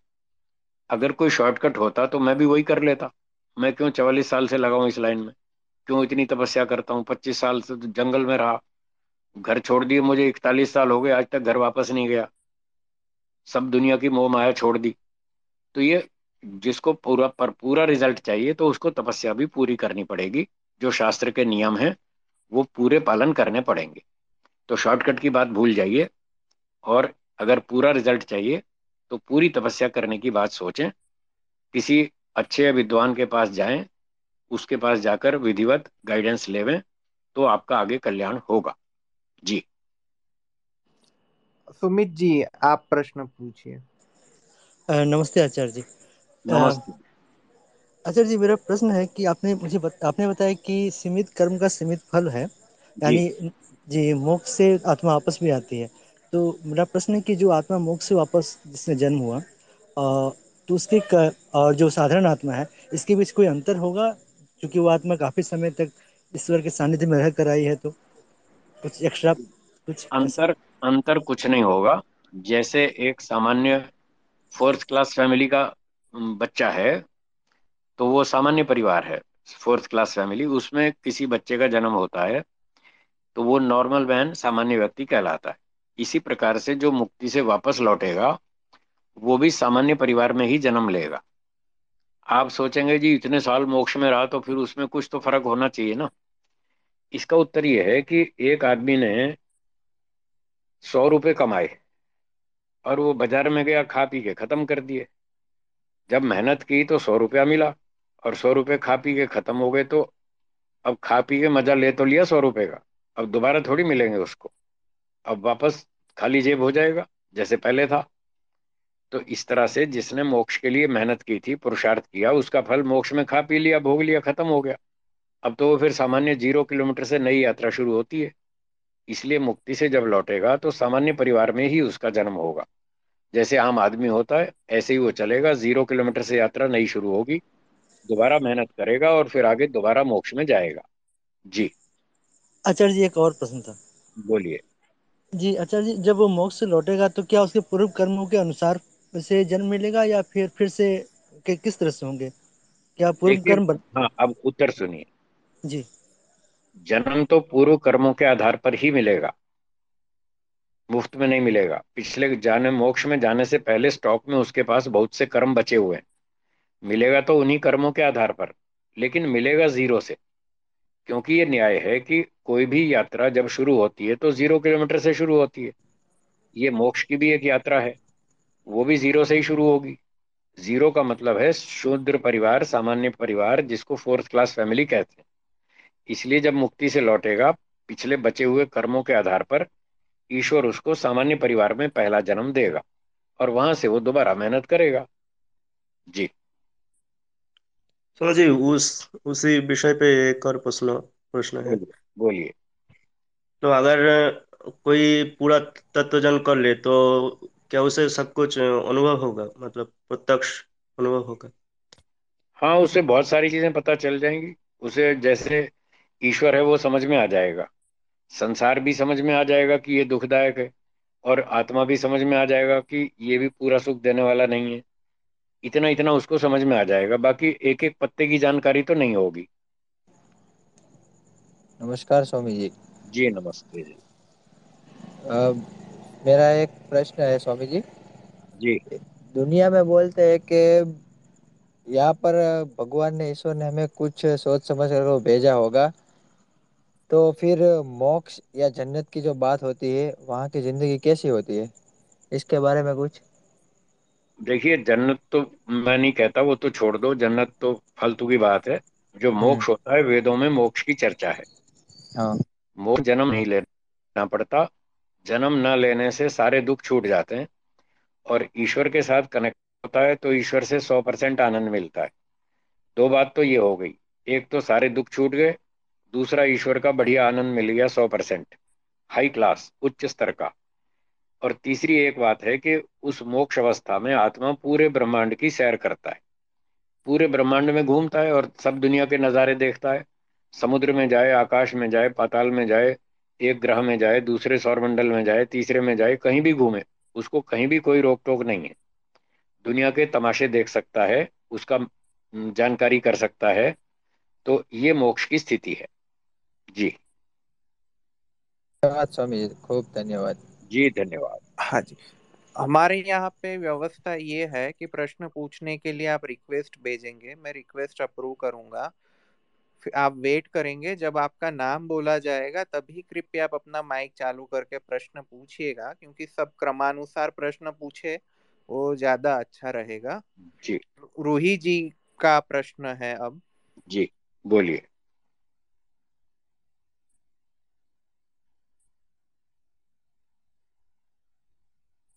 रूही जी आप प्रश्न बोलिए। आप अपना हाँ जी हाँ जी हाँ जी। जी बोलिए। नमस्ते स्वामी जी। जी नमस्ते। और मैं आज तो जैसे मेरे भाग्य जाग गए मैं आपको सुन पा रही हूँ। मैं व्हाट्सएप पे और फेसबुक पे आपकी धार्मिक शिक्षाएँ वैदिक शिक्षाएँ आपके आर्टिकल्स मैं पढ़ती रहती हूँ। जी जी। आप जैसे आज जगत के सुप्रसिद्ध वेदज्ञ विद्वान आज ओजस्वी वक्ता से की मैं आवाज़ सुन पा रही हूँ। आपका बहुत बहुत अभिनंदन। मतलब मैं आज गदगद हो गई हूँ आपकी जो है वाणी सुनकर। मेरा भी प्रश्न है जो आपने मोक्ष के बारे में इतना सुंदर इतने विस्तार से और सरल भाव से आपने जो है बताया है कि जो अव, उसमें अवधि क्या रहती है? मतलब एक कार्यकाल क्या रहता है कि हम पुरुषार्थ करते हैं और मोक्ष को प्राप्त करते हैं? तो वो एक अवधि, क्या सब, मनुष्यों की अलग अलग होती है कि सबकी एक ही अवधि होती है? दोबारा जब वो फिर से वो जन्म लेता है तो ये मेरा प्रश्न था। मोक्ष आत्माएँ सब एक जैसी होती हैं, सबके लिए मुक्ति का काल बराबर है, और वो है इकतीस नील, दस खरब और चालीस अरब वर्ष। सबके लिए बराबर समय है। जब इतना समय मोक्ष में आत्मा आनंद भोग लेता है तब उसको ईश्वर वापस संसार में दोबारा भेजता है। जी। धन्यवाद जी धन्यवाद। धन्यवाद जी धन्यवाद। अभी मैं नितिन जी से आग्रह करूँगा वो अपना प्रश्न पूछे। जी। जी सभी को नमस्ते। जी नमस्ते। स्वामी जी मेरा एक क्वेश्चन था। जी। मो- इसी मोक्ष के बारे में कि जब मोक्ष के आपने एक सीमित काल बताया जी। तो ये काल सबका एक जैसा क्यों होता है? क्योंकि इसलिए जब अ- एक एक जैसा इसलिए होता है कि सबने एक जैसी मेहनत की है। अविद्या का नाश करना ये मोक्ष की शर्त है कंडीशन है। जब तक अविद्या का नाश नहीं होगा मोक्ष नहीं होगा। और सब लोगों ने अविद्या का नाश किया है इसलिए भगवान सबको बराबर न्याय से बराबर फल देता है। जी। जी। ऋषि दयानंद जी कहते हैं कि सीमित कायमों का सीमित फल होता है। हाँ जी। तो मोक्ष जो हमें प्राप्त हुआ है उसमें कायम अ, मतलब वो कायम वो भी कायम का फल है। हाँ कर्म का फल भी है जी हाँ। तो सबके कायम तो भिन्न भिन्न होंगे मतलब कुछ भिन्नता तो होगी। तो कुछ तो भिन्नता ए, होती है कुछ तो भिन्नता होती है लेकिन वो जो मोक्ष मिलता है उस कर्म के अतिरिक्त उसमें दो चीज़ें और भी हैं। एक है तत्व ज्ञान और एक है समाधि उपासना। तो ज्ञान, कर्म और उपासना तीनों का फल मोक्ष है। अकेले कर्म का फल नहीं है। अकेले ज्ञान का फल मोक्ष नहीं है। अकेली उपासना का फल मोक्ष नहीं है। तीनों का सामूहिक फल है।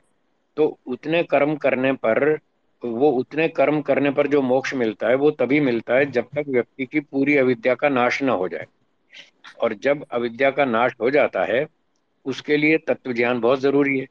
और ये तत्व ज्ञान कोई दो चार जन्म में नहीं होता। हज़ारों जन्म लाखों जन्म करोड़ों जन्म भी लगते हैं। इसलिए हम पूरी व्यवस्था को नहीं जानते।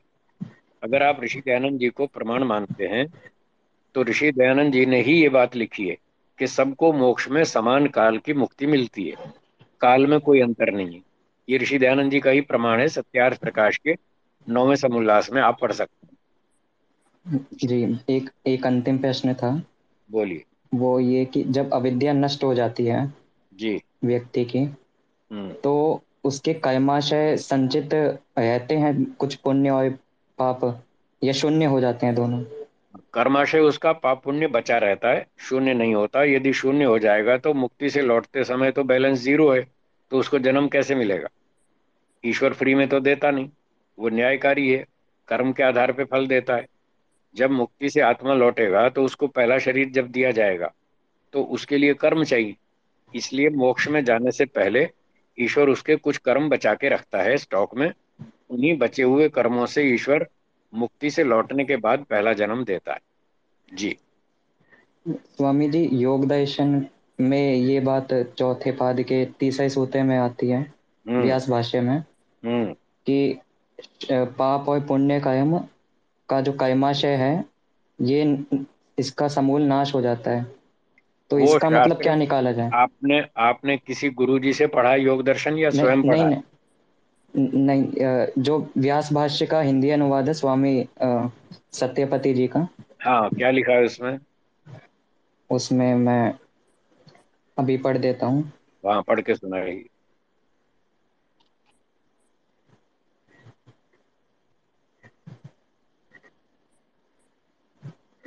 स्वामी जी मैं एक सवाल एक सवाल था। ये जी संचालक आपका नाम जब बोला जाए तब आप बोलिए कृपया। अभी नहीं। अ, हाँ मे- अभी मेरी आवाज़ आपको है। सुनाई दे रही है?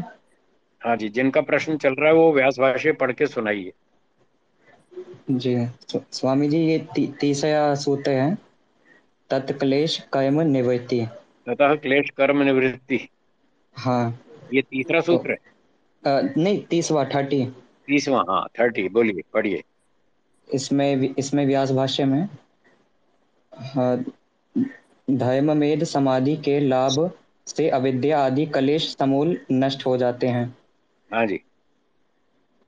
पुण्य अपुण्य कर्माशय समूल नष्ट हो जाते हैं। हाँ। पुण्य अपुण्य कर्माशय समूल नष्ट हो जाते हैं। इसका तात्पर्य ये है इसका उत्तर इसका तात्पर्य ये है कि जो भविष्य के जो वो सकाम कर्म कर सकता था वो नहीं करेगा। वो नष्ट हो गए। जो भूतकाल के हैं वो तो स्टॉक में हैं वो तो पड़े रहेंगे। वो बिना फल भोगे कैसे नष्ट हो जाएँगे? कौन नष्ट करेगा? ईश्वर तो करेगा नहीं। ईश्वर तो बिना फल दिए वो नष्ट करता नहीं। वो तो फिर अन्यायकारी हो जाएगा। बिना फल दिए तो- नष्ट करते तो ईश्वर अन्यायकारी होगा। इसलिए उसका तात्पर्य है कि भविष्य में योगी व्यक्ति फिर सकाम कर्म नहीं करेगा क्योंकि उसकी अविद्यादि क्लेश नष्ट हो चुके हैं। उसका ये तात्पर्य समझना चाहिए। भविष्य में नहीं जी जो कैमाशय शब्द आया है उसका भाई आप उसका मतलब को प- प- प- जानते हैं मैं आपसे अधिक जानता हूँ। मेरी बात सुनो ध्यान से। जी मेरी जी बात जी। ध्यान से सुनिए। आप मुझसे कम जानते हैं। आपने दो चार पाँच दस बार पढ़ा होगा। मैंने ढाई सौ हाँ बार पढ़ा योग दर्शन। और मैं हाँ चालीस साल से पढ़ा रहा हूँ। और मैं स्वामी सत्यपति जी का साक्षात शिष्य हूँ। चालीस साल मैं उनके नीचे रहा हूँ और ये किताब भी मेरे हाथ से बनी हुई है जो किताब आप पढ़ रहे हैं। इसलिए मेरी बात पर ध्यान दें। आप मुझे न समझाएँ समझने की कोशिश करें। नहीं स्वामी जी समझा नहीं आता एक अंतिम प्रश्न था इसी पे। हाँ बोलिए। वो वो बस ये था कि जो यहाँ पे कैमाशय शब्द आया है वो मतलब प्यायब्द कायमों से इसका लेना देना है कि प्यायब्द आपके जो सकाम कायम है वो नष्ट वो वो नहीं बनेंगे आगे। जो हाँ यहाँ पर संचित है वो आएगा देखिए तीन सौ सैतालीस पृष्ठ पर ये जो सूत्र का भाष्य आप पढ़ रहे हैं ना वहाँ पर ब्रैकेट में भावी शब्द लिखा है सबसे नीचे लास्ट लाइन में भावी भावी भावी हाँ। शब्द पढ़िए। लिखा है कि हाँ नहीं? हाँ हाँ लिखा है। तो बस यही तो मैं कह रहा हूँ भूतकाल से कोई लेना देना नहीं है। ये भावी की बात है भविष्य में जो वो कर्म कर सकता था वो नहीं करेगा। भावी का मतलब होता है फ्यूचर वाले। भूतकाल के नहीं वो तो भोगने पड़ेंगे। उनका छुटकारा नहीं है। जी धन्यवाद स्वामी जी। धन्यवाद। चलिए। अब मैं क्यूट जी जो प्रिंसेस जी की रिक्वेस्ट आई है उनको बोलूँगा आप। जी। बोलिए। एक्चुअली uh, मैं अभी मेडिटेशन में बिगिनर हूँ सो so मैं अभी माइंडफुलनेस मेडिटेशन प्रैक्टिस कर रही हूँ। तो उसमें नॉर्मल ब्रीदिंग करनी होती है, पर जब मैं नॉर्मल ब्रीदिंग करती हूँ तो मुझे समझ में नहीं आता कि जो ब्रीथ है वो अंदर कहाँ तक जा रही है। और जब मैं लॉन्ग ब्रीदिंग करती हूँ तब मुझे थोड़ा थोड़ा समझ में आता है कि ब्रीथ कहाँ तक जा रही है। तो क्या मैं लॉन्ग ब्रीथ लॉन्ग और स्लो ब्रीथ कर सकती हूँ जैसे नॉर्मल करना होता है वैसे ही करना होता है? इस बात को हम यहाँ नहीं समझा सकते। आपको प्रैक्टिकल किसी शिविर में जाके साक्षात बैठ के बताना होगा।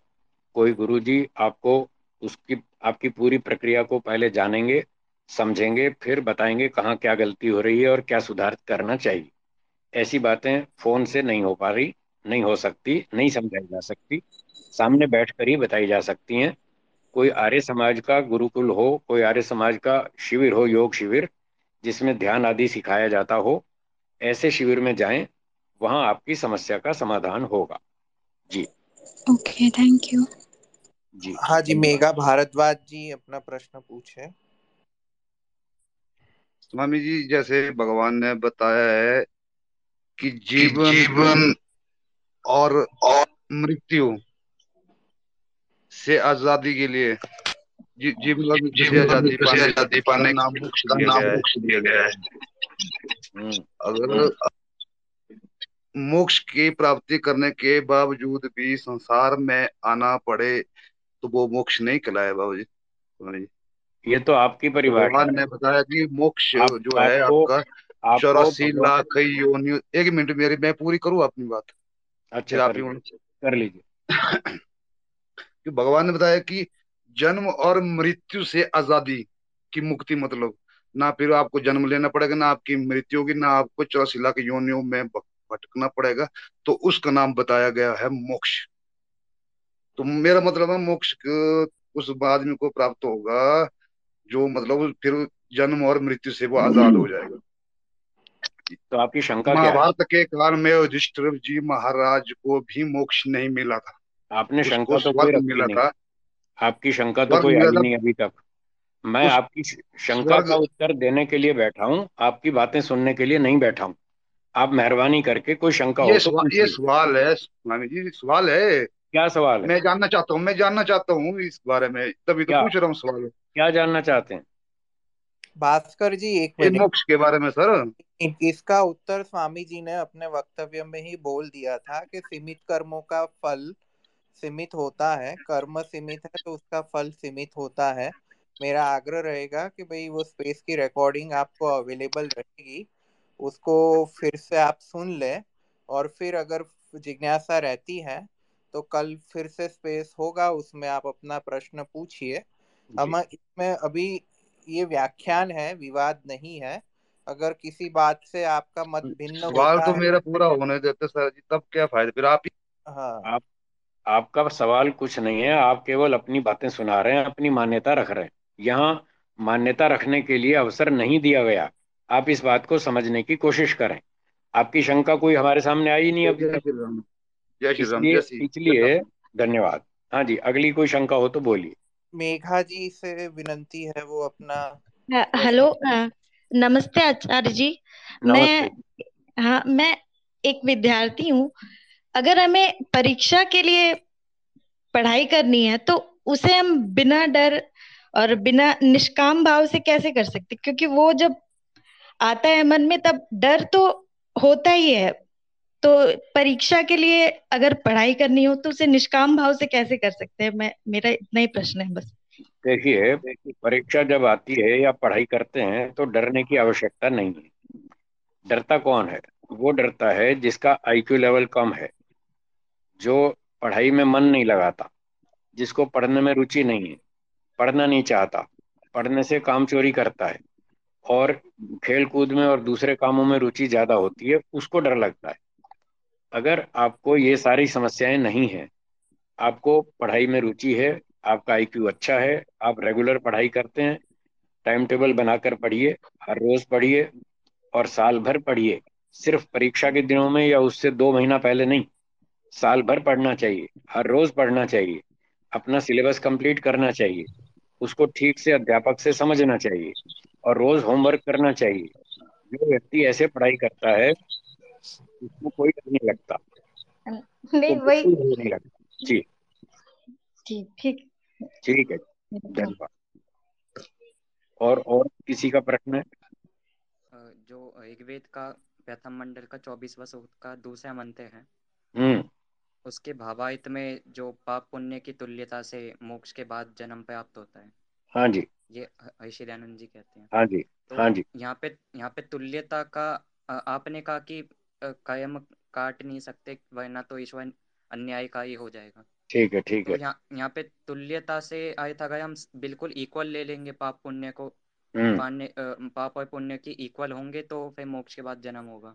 तो फिर तो बिल्कुल इक्वल तो होते नहीं है तो फिर हाँ। कायम कटे हैं कुछ। इसका इसका तुल्यता इस, का अन्य इस, अर्थ लेंगे। इसका उत्तर सुनिए।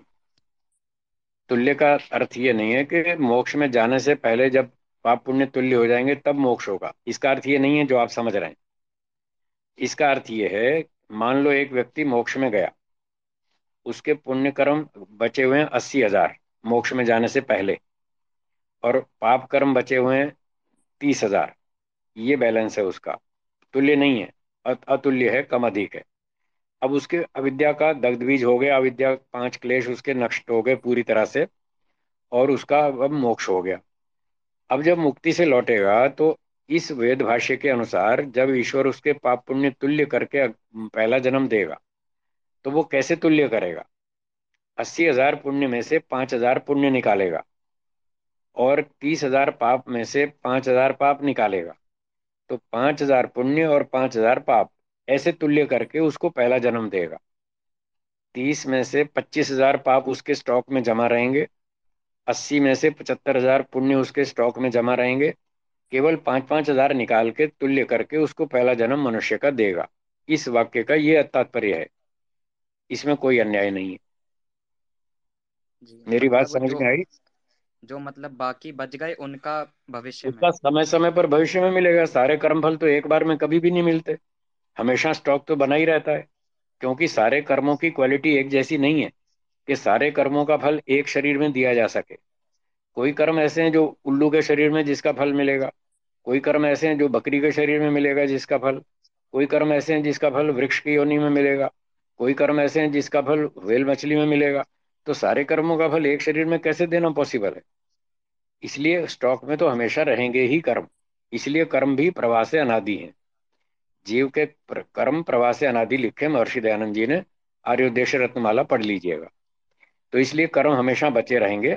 थोड़े थोड़े कर्म निकाल के उनका बैलेंस बराबर करके ईश्वर मुक्ति में के बाद पहला जन्म मनुष्य का देगा। ये महर्षि दयानंद जी का तात्पर्य है। ठीक है? स्वामी जी अगर यहाँ पे तुल्यता का अर्थ उसके अनुकूल या अनुरूप ले ले तो? किसके अनुरूप? जो मोक्ष के मोक्ष होने के बाद जो कायम फल बच गए। पाँच हाँ। अगर दस हज़ार शुभ कायम है दो हाँ। हज़ार अशुभ कायम है। हाँ। तो काफ़ी अच्छा जन्म मिलना चाहिए तो काफ़ी साधारण अच्छा जन्म क्यों मिलना चाहिए। उसका कारण बताइए अच्छा क्यों मिलना चाहिए। दो बार मिलता है क्या कर्म फल? या एक बार मिलता है? हाँ जा, एक एक बार तो मोक्ष में मिल गया। अब जब हाँ अगला अगला जन्म जो पहला जन्म मिलेगा वो आपके कानून से मिलेगा या ईश्वर के कानून से? हाँ स्वामी जी ईश्वर के कानून से। तो ईश्वर का कानून है ज़ीरो किलोमीटर से यात्रा शुरू करो। ये ईश्वर का कानून है और ज़ीरो किलोमीटर का मतलब शुद्ध शुद्र परिवार है फोर्थ क्लास फैमिली। ईश्वर के कानून से मिलेगा आपकी इच्छा से नहीं। इसलिए अपने मनमानी कल्पना से अर्थ मत निकालिए।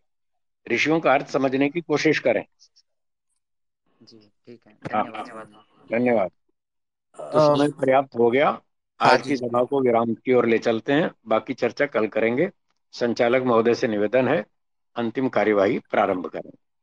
स्वामी जी का खूब खूब आभार आज का वक्तव्य के लिए। कल भी रात को नौ बजे मोक्ष के विषय पे फिर से चर्चा होगी। जिन लोगों के प्रश्न बाकी है या जिज्ञासा है, उन लोगों को मैं आग्रह करूँगा कि अपने प्रश्न हमें पहले से भेज रखें तो स्वामी जी को हम दे देंगे तो उसको व्याख्यान में सम्मिलित करने का वह यत्न करेंगे। मैं स्वामी जी से आग्रह करूँगा कि वह शांति पाठ करके सभा का समापन करें। जी।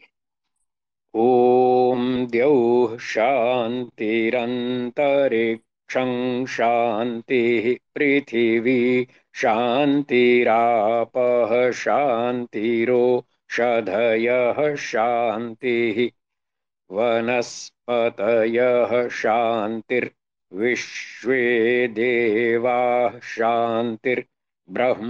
शान्तिः, सर्वं शान्तिः, शान्तिरेव शान्तिः सा मा शान्तिरेधि।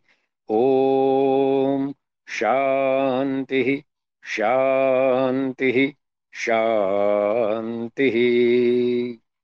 सबको सादर नमस्ते जी।